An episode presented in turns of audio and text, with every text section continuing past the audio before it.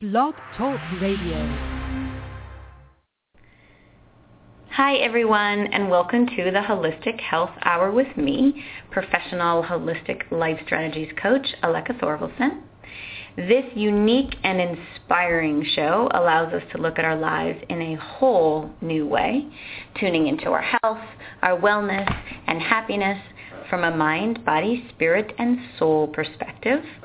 And it is my intention to create a new kind of dialogue about our health, about our bodies, about our relationships, and our lives, empowering transformation from the inside out.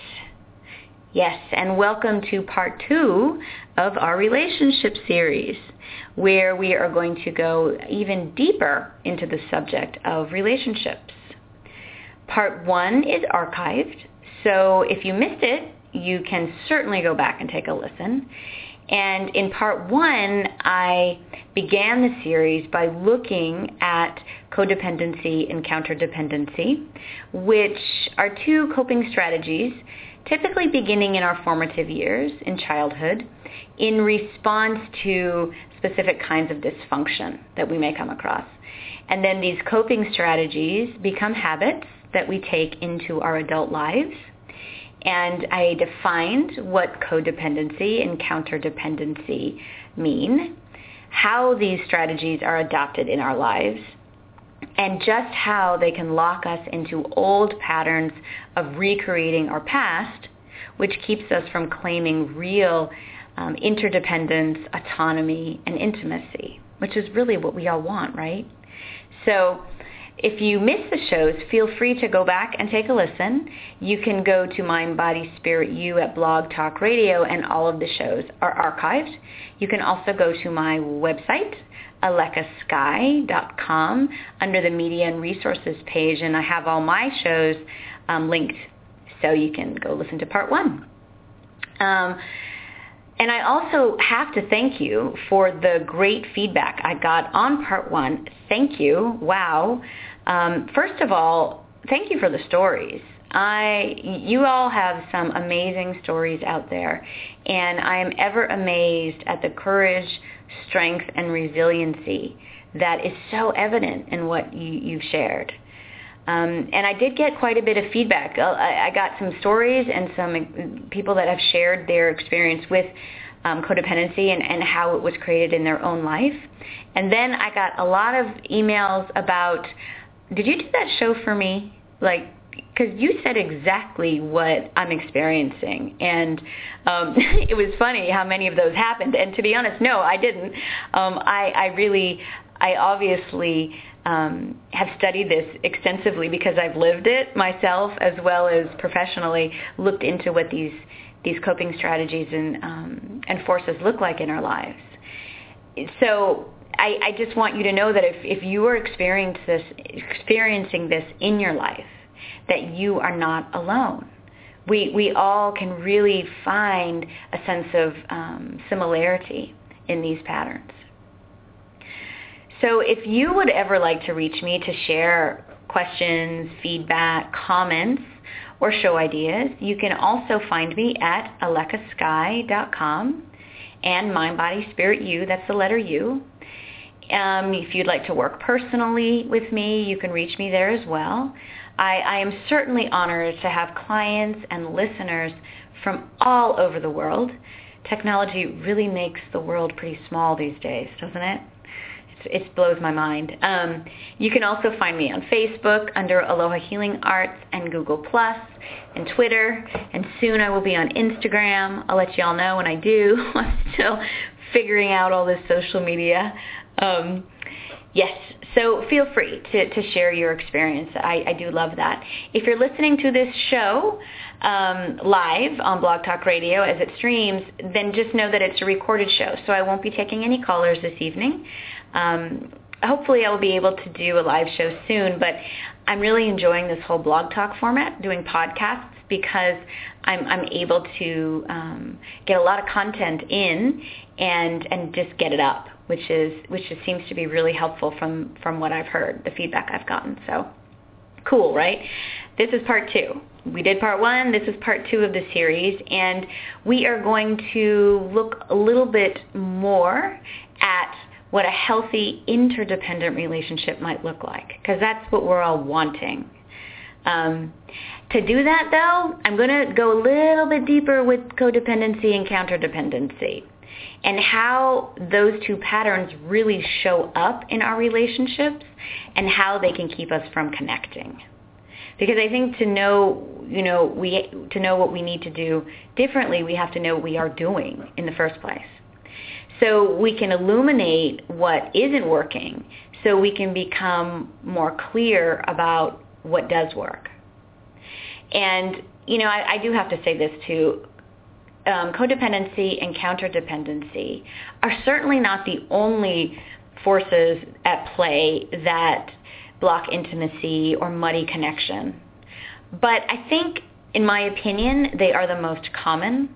So that's why we're focusing on these two um, on these two coping strategies that eh, they because they're just so common. It, it seems like you know, and as I said in the first show, I think we're all a bit co or counter dependent, and this really affects our relationships. So we got to look at it, right? If we're going to talk about relationships as I said in the first show, um, and I reiterated again, and I'm going to reiterate now, um, we got to know what we're doing and why we are doing what we're doing, um, because we got to know what's keeping us stuck so we can directly address it and then shift it or change it, right?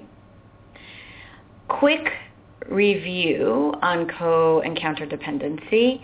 Um, these are unhealthy coping strategies developed in early life as a way to attempt connection and thus acceptance and a sense of safety. in, in another way of saying that is it's the ways that we attempted and still attempt to feel loved. It's the way that we hustle for connection. Additionally, I did go into this as well. Codependency has its roots in a deep feeling of personal unworthiness that's important, right? We have this feeling of unworthiness. So we create these behaviors or beliefs or strategies to overcome this core belief of unworthiness. And we do this by striving for external validation. So this, you know, this, this is where the lines of addiction and codependency can begin to merge a bit and the dance sort of ensues. Because really codependency can become an addiction in and of itself to people, to behaviors, to things, to this external need to validate an inner sense of unworthiness. And, you know, before we move forward, I think it's really important that we remind ourselves that we've adopted these strategies because on some level, they've quote unquote worked on some level, they've given us a sense of control or safety. Um, but the problem now is that they're blocking us from real connection that we so badly desire. You know, it's this sense of we want connection, but we're terrified of it. And it's something I'm going to talk about a little bit later in the show. So but before we kind of move into the deeper aspects of the show, can we just take a moment and just, you know, be compassionate, that we did what we did because it worked and now it doesn't, right? So so remembering to, to, to channel that compassion as you find yourself in the words that I'm saying tonight. You, you may see some of the patterns that you do, maybe for the first time, you know, and so remembering this, this self-acceptance and compassion is so important um, as we move through to a place of change. Okay, so tonight we're really going to focus on some of the specific ways that co and counter dependency shows up in our lives and our relationships. I did mention some in the last show, but I want to get a little bit more specific tonight to sort of real world it, you know, like, okay, this is the pattern, but how does it show up in the real world? Like, what does that really look like? So the, the first kind of classic behavior that shows up is this people-pleasing, caretaking, martyr behavior. And I mentioned this in the last show, but I want to go a little deeper in this. Um, how does this show up? Well, number one, we've probably learned as a survival strategy that we have to take care of other people. So we probably had to be responsible for our caregivers in some way. And so this becomes part of our habit and part of our identity.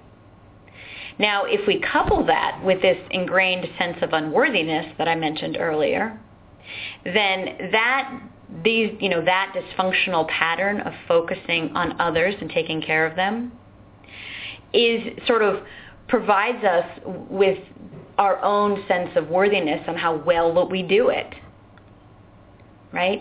So we we how how good we are, right, and our sense of worth comes from how well we take care of other people because that's our habit and that's our identity.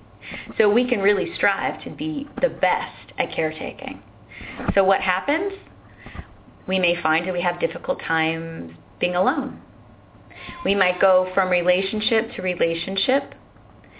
Um, we might feel very responsible for other people, other people's feelings, other people's thoughts, other people's actions or choices, other people's needs, and overall well-being. Right? So we might be very fixated on others.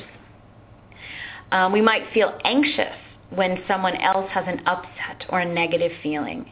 And and because of that, they're they're you know they're not okay. Then we go into rescue mode.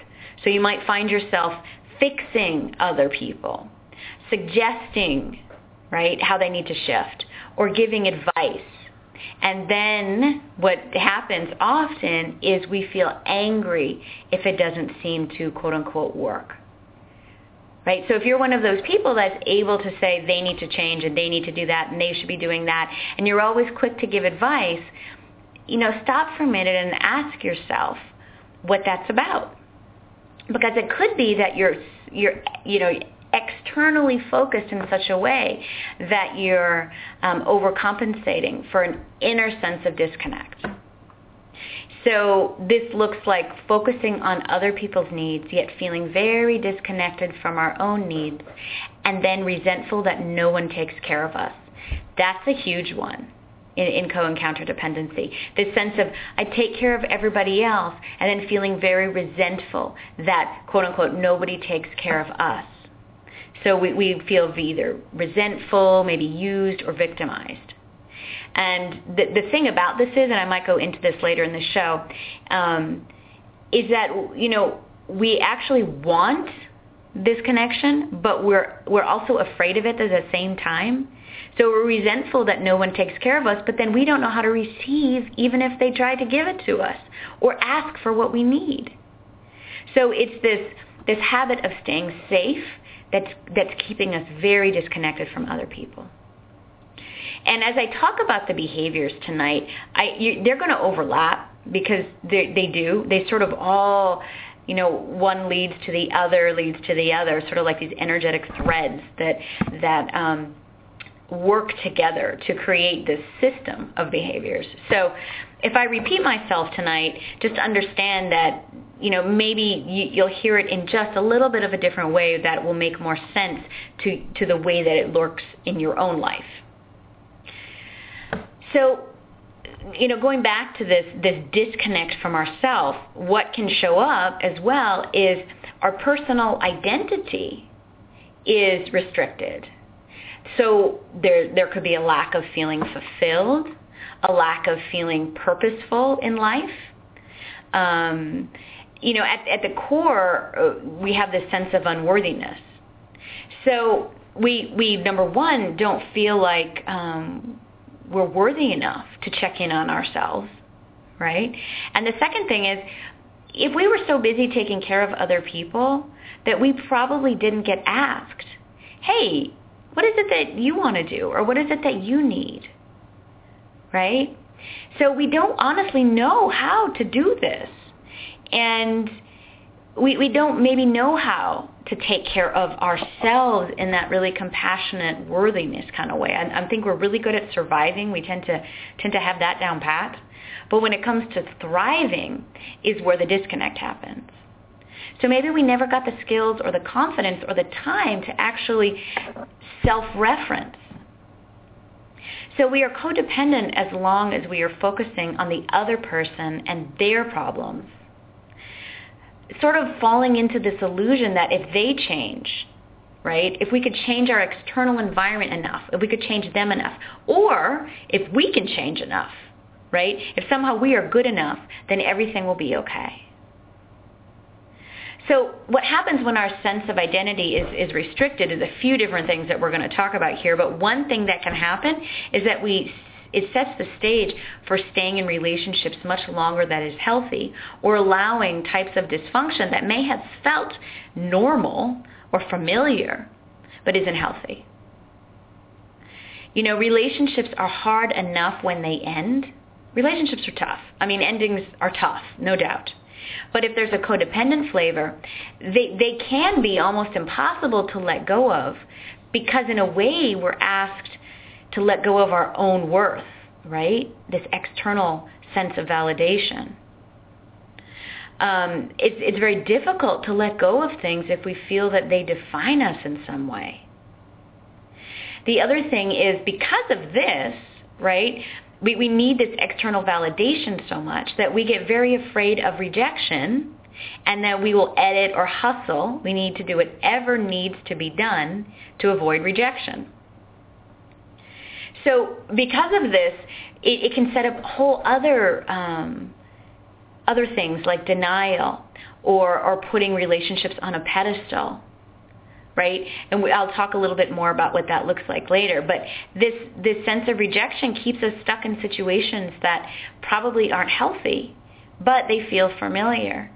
And because it's difficult to be alone, we might choose to stay. Right? So this is really, really important. And what can also show up in this is that um, if we have this external focus on you defining me, kind of thing on the relationship, then you complete me, which means if you're happy, I'm happy. But if there's something wrong, it's also your fault. Right? If we define our sense of self through another, then we give our power of identity away. We also give away our sense of accountability. So when we do this, another thing that can really show up is confusion. Right, of course, because lack of personal identity can create confusion about our needs, desires, dreams, passions, and what is right or wrong for us. We can feel very disconnected from this part of us, this sort of inner compass that I've talked about before, we, this, this inner knowing that gives us directions, you know, and decisions of, of that define who we are.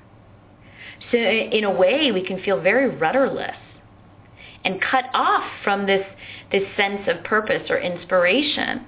We can create um, situations in our lives where we feel bored or stuck.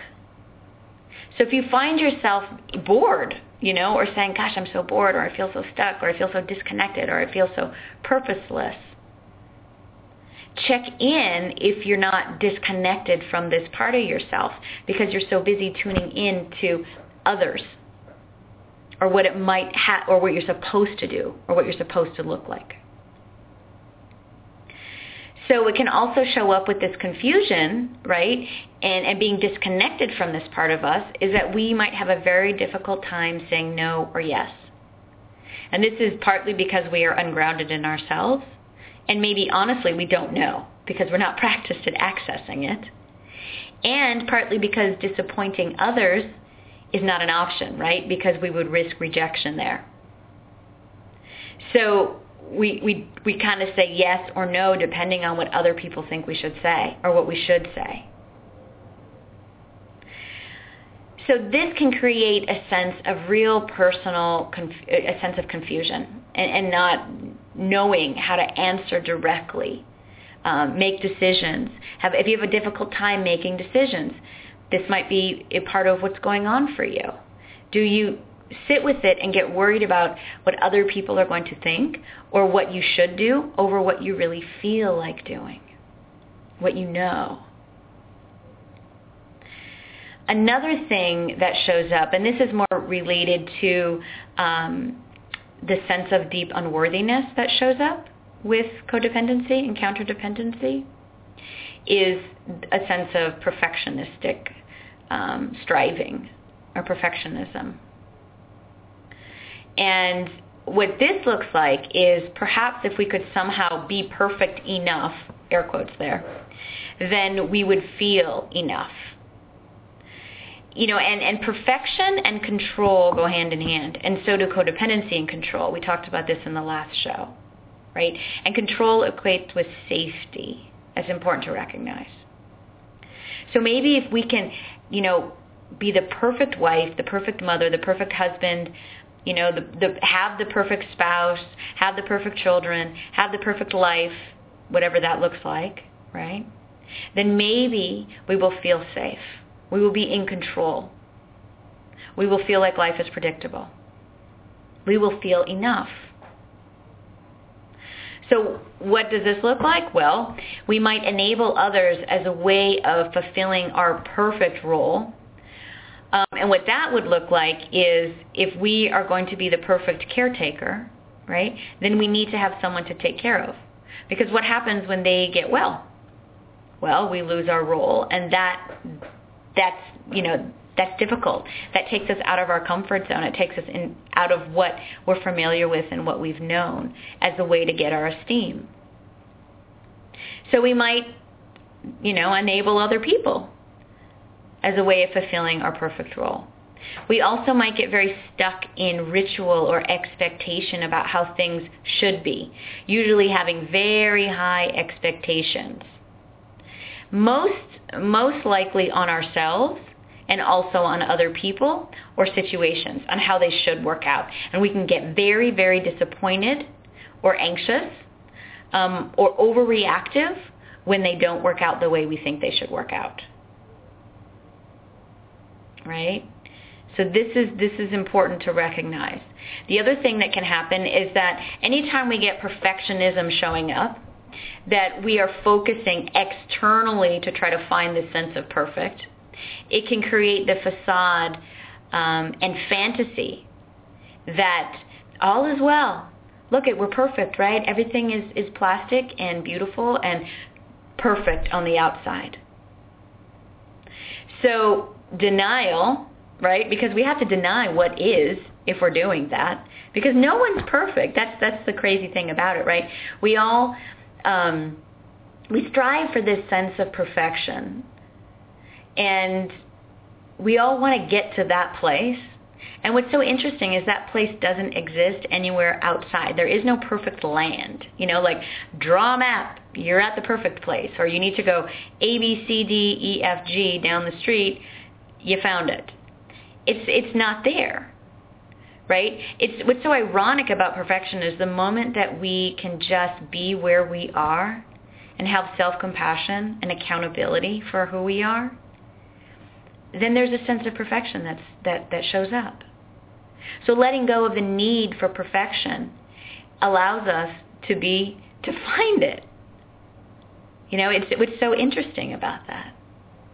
But to keep this facade going that perfection actually exists as a way to make us feel safe or not feel unworthy, we have to deny what is. Right? So denial can show up in this as well.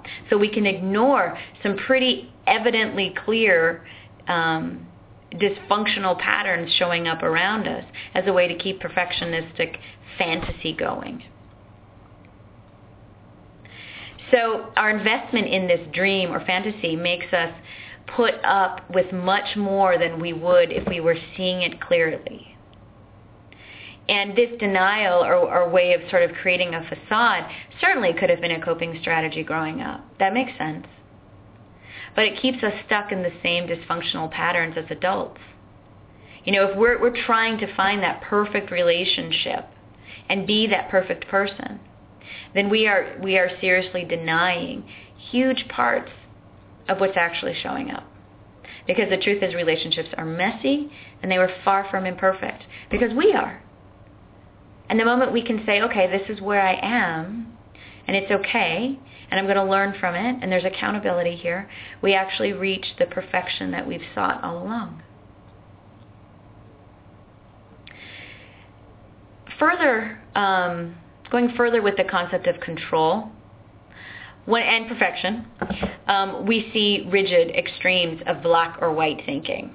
Good, bad, right, wrong right? Which creates separation and judgment in relationships. The concept of I'm right, you're wrong, it doesn't work in relationships because it's it, healthy relationships are not um, black and white. They're very gray. We might have learned this strategy because growing up, judgment was a part of our reality. And the only way to feel good about me might have been because I have to look down on someone else, partly because we were probably judged like that in some way, or we were um, punished for being wrong and and you know rewarded for being right, whatever that means in in the the system you grew up with. So being right, now we want to look at this. Being right is a way that we feel in control, and being in control is a way we feel safe right? So being right or it also equates with being accepted. So if we were right, we were accepted. So we might find ourselves always trying to be right now.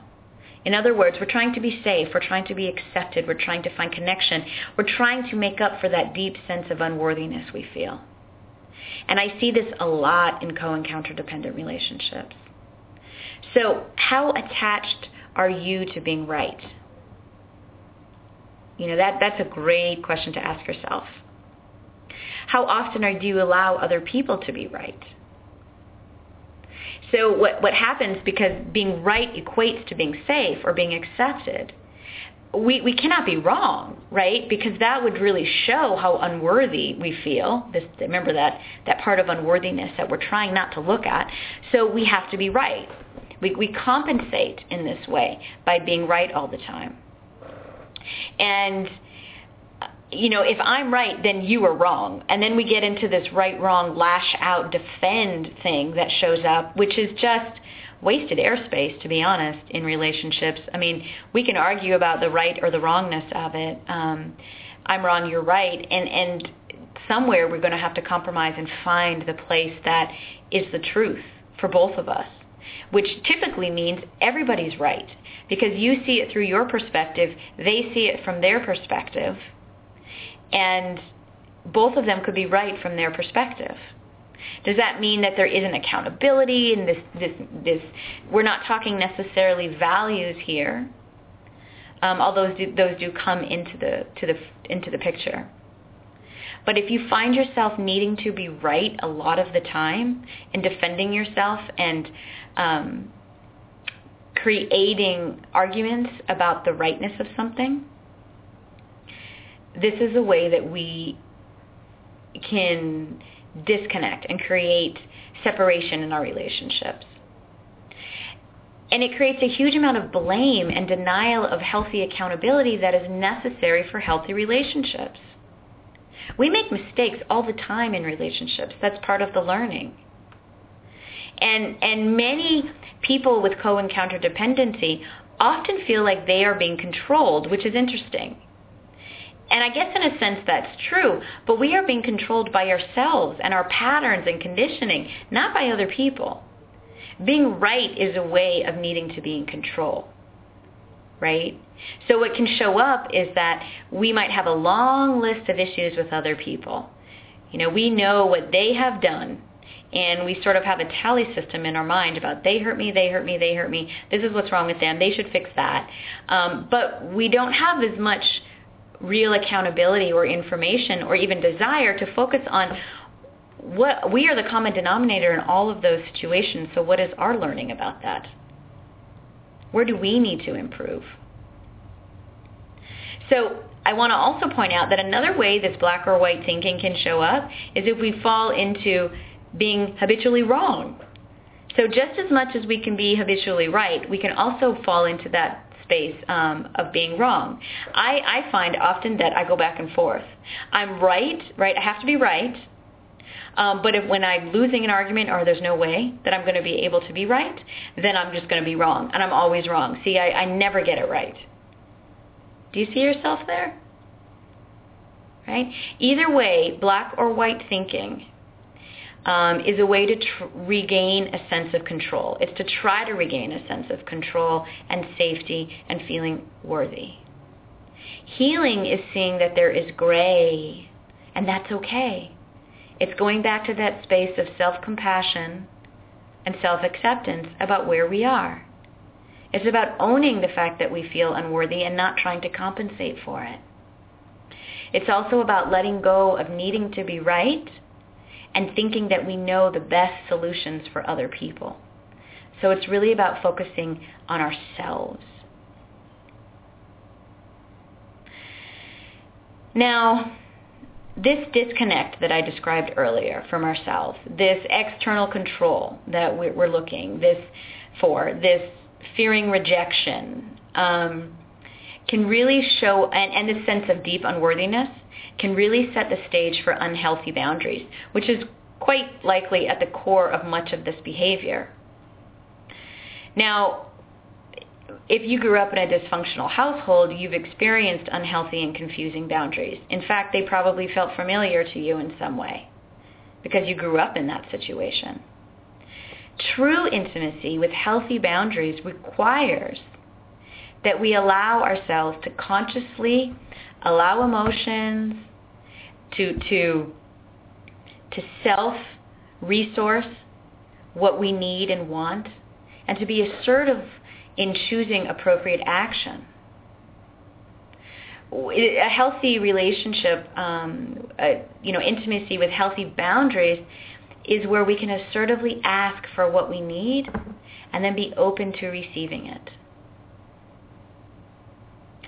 What shows up, though, when we have unhealthy or shady boundaries is that we try to get our needs met in other ways.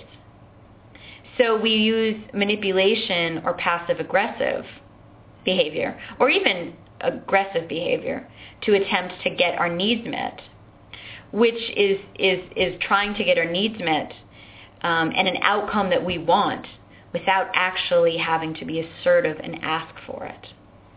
Right? So that's what passive-aggressive, aggressive manipulation tactics show up. You know, and I have to say that most co and counter dependents tend to be pretty passive aggressive. Aggression usually shows up, but towards the end, when passive aggressive isn't working, then a downright aggression shows up. And the reason being is because now they're both they have the same intent. I mean, aggression is you know demanding, authoritarian, um, trying to get their expectations basically forced right? And then passive aggressive is the exact same thing. It just looks pretty. So it's like aggression tied in a bow. Um, so this is going to be rolling our eyes, um, blame, bribery, guilt, threatening, silent treatment, passive aggressive, um, victim mentality.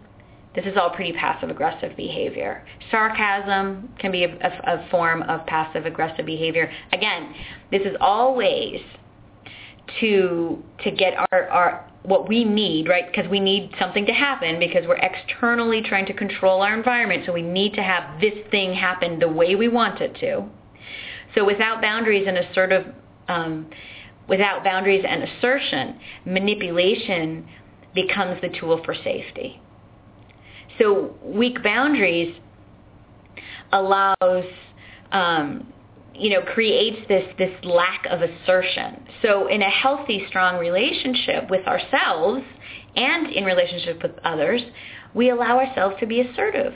But that means we have to be self-referenced. We have to know what we feel to be able to assert that. So do you see how this is all sort of building on one another? Right? Another thing that shows up with weak boundaries is something I mentioned earlier, which is we allow others to cross our boundaries. Number one, because we don't know what they are. We don't know what our needs are. We don't know what we require or what we value because we're busy focusing on other people. So we, we can have zero boundaries, right? Um, or in the case of counter dependency, we are completely shut down. So we could be wide open um, and attuned to our external environment and, you know, we're living basically through others, or we just shut down completely um, and we are totally walled off. Um, dysfunctional boundaries or unhealthy boundaries can we can say no when we mean yes and yes when we mean no. So not only, you know, is it difficult for us to be in, in relationships because we, we don't necessarily know what we want or what we don't want, it really adds to that sense of confusion that I mentioned earlier, right? And, and create um, issues of separation rather than intimacy. The other thing that can show up with weak boundaries is a sense of deceit or denial, another thing that I mentioned earlier, um, either with other people and also with ourselves. Values are, are a way that we define who we are. And having boundaries that define who we are is part of being authentic. So when we have sort of weak boundaries, we may use deceit as a way to get our needs met, right? Another passive-aggressive um, way of controlling our external environment. Yeah. So are you, you tracking this within yourself? Like asking yourself, do you say no when you mean yes and yes when you mean no? How does that show up in your life? How do you use boundaries as a way to define who you are? Can you be assertive or does being assertive scare you? What are the ways in your life that you're passive aggressive?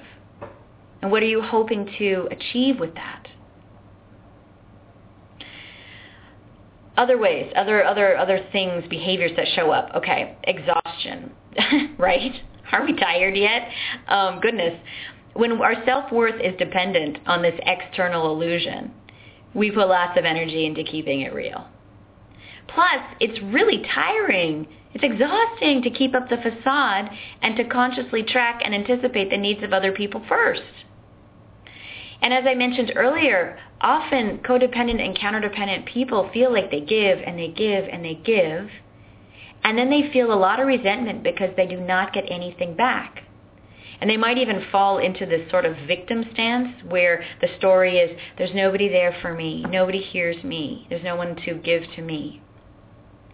Yet my question is, could we accept it even if someone did give it back? Because there's the rub right? There's, there's that sticky spot. Giving all the time is safe. To really receive is to be vulnerable, which is something that the codependency and the counterdependency are actually trying not to achieve. Codependency and counterdependency are ways to not be vulnerable, right? And giving or receiving, I should say, receiving also means that we are worthy of receiving it. Something that is also lacking in co and counter dependency. So how can this exhaustion show up? Well, it can definitely show up as resentment. So if you find yourself being resentful that no one's there for you or there's a story about that, take a look because that is part of the accountability that you need to look at. How good are you at receiving? And what does that even look like? Can you ask for what you need and then know that you're worthy of it? Yeah, that's tough. What else can show up with this? Um, I've seen a lot of physical manifestations of this one. Illnesses, depression, um, feelings of adrenal fatigue, cortisol um, depletion. This can all really show up. Not feeling energized, not feeling connected. So physically, co and counter dependencies can really affect us and actually create illness. Now, I will also say that part of the victim stance of getting what we need can show up as illness because if we can't ask for what we need, then often we'll get sick as a way someone will have to give it to us. But when we don't have to vulnerably ask for it. So track that in yourself. You know, how do you, and I'm, I'm not meaning that, you know, when we, we look at that, that seems so manipulative. And it is. But at the core of that, it's, I just want to feel loved. I just want to be connected. I'm afraid. I don't know how. I don't have the tools to ask for it. But this is where accountability shows up. Being accountable with ourselves. Now, I mentioned before that these strategies keep us stuck in the past, and they absolutely do. But how, right? How does that look?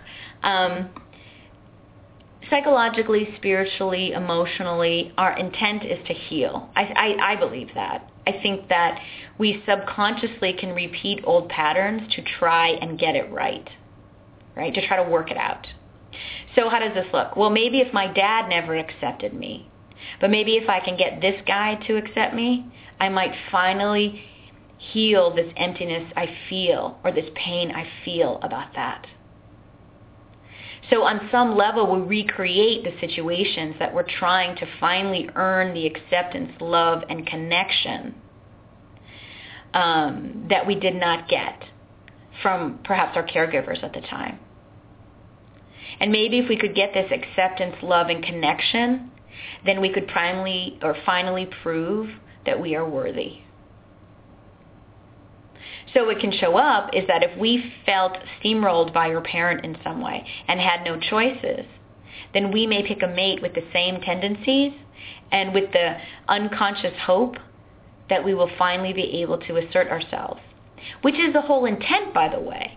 We pick these, these, these things, as I said earlier, these people, these situations, as a way to recreate the same experience so we can actually do it in a evolved way right? But what happens is we, we typically are unconscious when we're when we're going through these patterns, and so we respond the same way we responded before, and then nothing gets shifted. So if you do see these patterns in your life, understand that they are an opportunity for change. That's why they're showing up. Um, if you had an addict for a parent, you may replay that with with someone with the hope that you can finally fix them. And the, the truth is you can't fix them, but you can fix you in the situation, right? You can actually set those boundaries, be assertive in a way that you weren't able to in the past, which is, is very healing. But we have to do it with conscious intention because otherwise that we just continually repeat old, old habits. So if we are afraid of being abandoned, then we often get together with someone who is afraid of being smothered. If we feel safe taking care of others, then we attract people who need to be taken care of. And that is why it is so common that we pick mates like our parents.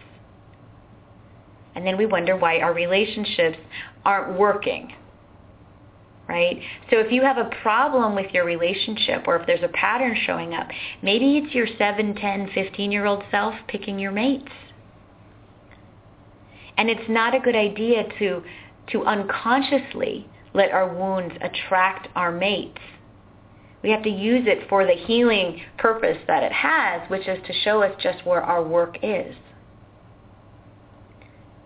So another way these, these patterns can keep us stuck is, um, is really our habitual conditioning and, and patterns, meaning we are literally reacting um, or not reacting, um, and then we reenact our past in the present moment. So rather than being present to what is and then responding from that place of presence, um, we re- reenact and, you know, part of co and counter dependency is this hypersensitivity to feeling attacked at the slightest look of criticism or disapproval or upset. And we can't be present, you know, to the present moment if our old emotional defenses are being triggered. And, and the word grievance, right? Grievance or pain has its roots in old wounding about not being fully loved. And then it has frustration about not being able to do anything about it. So it's embedded within us, this survival mechanism, sort of like this inner sentry that wants to keep us safe. And, and it does that by tracking what's happened to us and making sure to never let it happen again. So if an old, you know, if a, if a partner triggers an old unhealed wound or scar tissue, you know, from the past, we get triggered and then we might go straight into alarm or attack and reenact old patterns of defense. I, I remember that for me, I, I, it happens. Um, it shows up with abandonment because I have such a trigger there that if I even slightly think that someone is going to um, leave in fact, I, I, I always have one foot out the door. I, I have to like really consciously work on being present to the moment. But what will happen is I go straight into um, counter dependency, where I will just go into fine, I don't need you, and um, go ahead then, just leave. And the other person's like, what are you talking about? I'm just going out of town for work. I, I'm not leaving you. Right? But we can easily get triggered. I mean, I and in that moment, you can if you can track yourself, how ask yourself, how old do you feel? Right? What I see in my office all the time is his 15-year-old is talking to his 13 or her 13-year-old. Right? It's like that's what happens when when we get into arguments. Have you ever noticed that we act like kids when we're in this place in relationships? Um, it's, it's really interesting. So to track yourself when you're triggered and you're reenacting old patterns. So part of working through to create a healthy relationship is recognizing this and using conflict as a tool to, to heal, to, to kind of show us and then to heal those wounded parts of ourselves rather than just defending or reacting to this part of ourselves. So you know, in many ways, co and counter dependency can stunt our growth and emotional ma- maturity by being unable to develop a healthy sense of autonomy. And when triggered, these patterns can take us right back to the past, and then we wonder why the same thing keeps happening. So if we really want to heal these, these patterns in our life, we really have to look deeper at the wounds that we have and become conscious of them so that we do not reenact them. It's sort of like that old AA um, quote that if we don't work on our stuff, our stuff works on us. And it's true. What's left in the shadow shows up in our life as fate. Right? That's a Jung quote. So conflict, and we're going to be talking about this a bit, but conflict is a way to really show us just where we need to work. I mentioned before that denial is often present in co and counter dependency, and that's true. Um, lying was, was seen as probably a normal pattern in childhood, either to ourselves or others, um, as, a, as a way to keep the facade up. And, and because of that, trust usually is very damaged, right? When we, when we go through dysfunctional patterns of addiction or abuse or um, or, or um, shame. These are all ways that damage trust. So what can often show up is that we deny, right, that we're worthy of abundance or joy. And we, we, because we would rather do that than trust that we are, right? Remember this deep sense of unworthiness? Often we cannot accept that life can be peaceful and that we are worthy of love and belonging. And so what can show up is that we sabotage our life right back into a way that feels normal, right? Feels normal by creating some semblance of chaos or denying um, or denying its existence. That's important. So this whole concept of expanding this field of abundance and needing to do as much work on our joy as we do on our pain really shows up with co and counter dependency because trust is so damaged. Another thing that can show up is um, obsession, worry, or anxiety. Um, I mentioned being kind of hypervigilant before, and it's true. Um, in this in this pattern, we see our danger sensitivity buttons seem to be on like high and constant alert. We are constantly tracking our external environment, reading people, you know, anticipating the next shitstorm to hit which, you know, anticipating the next shoe dropping. And this can give rise to focusing on what might happen rather than being um, in what actually is happening, being in the present moment. So if you find yourself, you know, worrying or anxious or or, or constantly tracking um, what's going to happen, understand that this is part of co and counter dependency.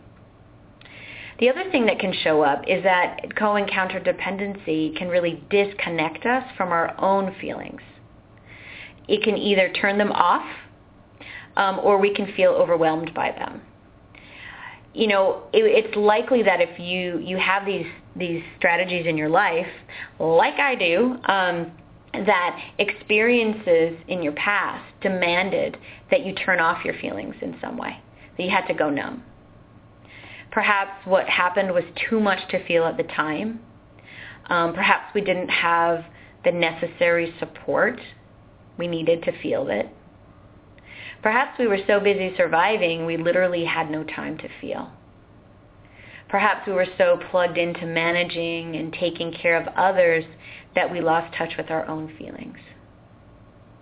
And there's an old saying in in, in um, co and counter dependency that if they have a um, if the codependent or the person outside of you, so if they have a splinter, the codependent's finger hurts, your finger hurts. Right? Someone else's pain, we feel it. So we can get very plugged into other people's feelings, often having their feelings for them or trying to manage their other person's feelings in some way. I mentioned this earlier, but we can actually get very uncomfortable, even anxious or panicky when other people have feelings around us, negative feelings in particular. And then we fall into patterns of trying to fix them or fix the situation so their feelings go away. Instead of letting people have their feelings, which is healthy and necessary. So we may kind of micromanage feelings. We also may be overwhelmed by feelings because we are feeling everyone else's feelings and we don't know which is ours and which is theirs. And it can cause some physical sensations as well as exhaustion. And just feeling psychologically um, unclear and confused about where they end and we begin. The other thing that can show up, and this shows up a lot in counterdependency, is that we may have no patience for feelings because we don't know what to do with them. And to the extent that we can hold the space for someone else's feelings is really to the extent that we can hold the space for our own. So because we're disconnected from this source um, part of ourselves, that we just stay grounded in logic and get very um, irritated when other people have feelings around us, especially intense ones. Depression shows up a lot in this as well. And depression is um, that that that sensation within us that tells us we're very disconnected from our feeling senses. So what can show up is our feeling senses can be very flawed and confused and exhausting. Um, so listen, I did a show on feelings, and I think that would be helpful um, if you find yourself here, because to really understand how to kind of, you know, kick that part back on and get back in touch with that part of ourselves. Okay, last thing I'm going to mention here, codependents can become addicts themselves. Um, that's true. And they can, uh, we've already de- determined that, right? Codependency or counterdependency in and of itself can become an addiction. But it, they actually can, you know, become real addicts. So substances, things, work, um, people, sex, that really shows up. Um, and that that sexuality piece I didn't mention too much, but maybe I should. You know that that really goes with having healthy boundaries, also being connected to what you value and what you don't value. Um, often, people in relationships that have co and codependency issues can use can get confused about the the sense of how to consciously and proactively and in an empowered way connect with their sexuality. So it can be used as a, as a weapon, as a, as a tool for connection, as a passive aggressive tactic in some way to create safety. Um, without boundaries, we can, um, we can allow things that don't feel right to us. So that's important. That's all kind of connected into it. And maybe I'll do a whole show on um, sexuality at some point, but just wanted to add that. But addicts themselves, sex, sex addiction can certainly show up. Um, relationship addiction, you know, another thing that can show up was a little different than, than sex addiction. Um, another thing I, I really want to mention that I see a lot in this is food addiction. Because co and counter dependency really is focused on not hurting other people. So they tend to pick the addictions that don't quote unquote hurt others. Plus, we have this sense of disconnect and unworthiness within us, right? Um, so we feel empty, and what we crave is nurturing and love, and food is often symbolic for these things. So we, we may we tend may tend to food addiction. I see this pattern a lot. So if you find yourself in any of this, please just know you're not alone. These are just a few examples of how these patterns show up in our lives and relationships. There are many more. There are so many books and resources out there that go into even more detail about this, and I really encourage you to seek them out. Um, you know, if you find yourself in, in what I've said today, you are part of a huge tribe. I, we, are right there with you. You did what you did, and you learned what you learned because on some level it worked. Um, it was probably necessary for your safety and survival in some way. You may not have had any other choices. Um, but the fact is, if, if those old patterns are still sort of in motion, it's not working anymore. And it's actually blocking you or keeping you from the connection that you really want. With others, you know, it's blocking you from connection with others, yes. But most importantly, it's blocking you from connecting to you, from to yourself. And that's what we want to look at. So hopefully as we've named our behavior, that you see it, that you've got some awareness on this force with, within you. And, and now we have to ask the question, how do we move from a place of codependency or counterdependency to a healthy place? What does that look like? The word that we're going for here is called interdependence. And this is a space of healthy connection where there is a strong sense of autonomy between two people, right? But it's not based on need. Interdependence is mutual dependence between things. There's a balance. There's a reliance, sure. There's a quality of desire and meaning between people. But there is a healthy autonomous dependence where we are not tracking our sense of safety, worth, will, esteem through another first. Where we can become habitually self-referenced rather than externally referenced. And where we have a balance between taking other people's needs into account in our, and our own needs as well. Perhaps first. This is a place that we can be assertive and accountable and authentic and real and connected. It's where we actually fill that space of unworthiness with a sense of real worth. And that's where we're going. So the next shows are going to be about that. I've taken this time to sort of look at where we've been, some of the habits that are set in place, but now we need to look at how we move forward. So we're going to answer some questions in the next show about what are the deeper meaning um, meanings of relationship, right? What about the concept of soulmates?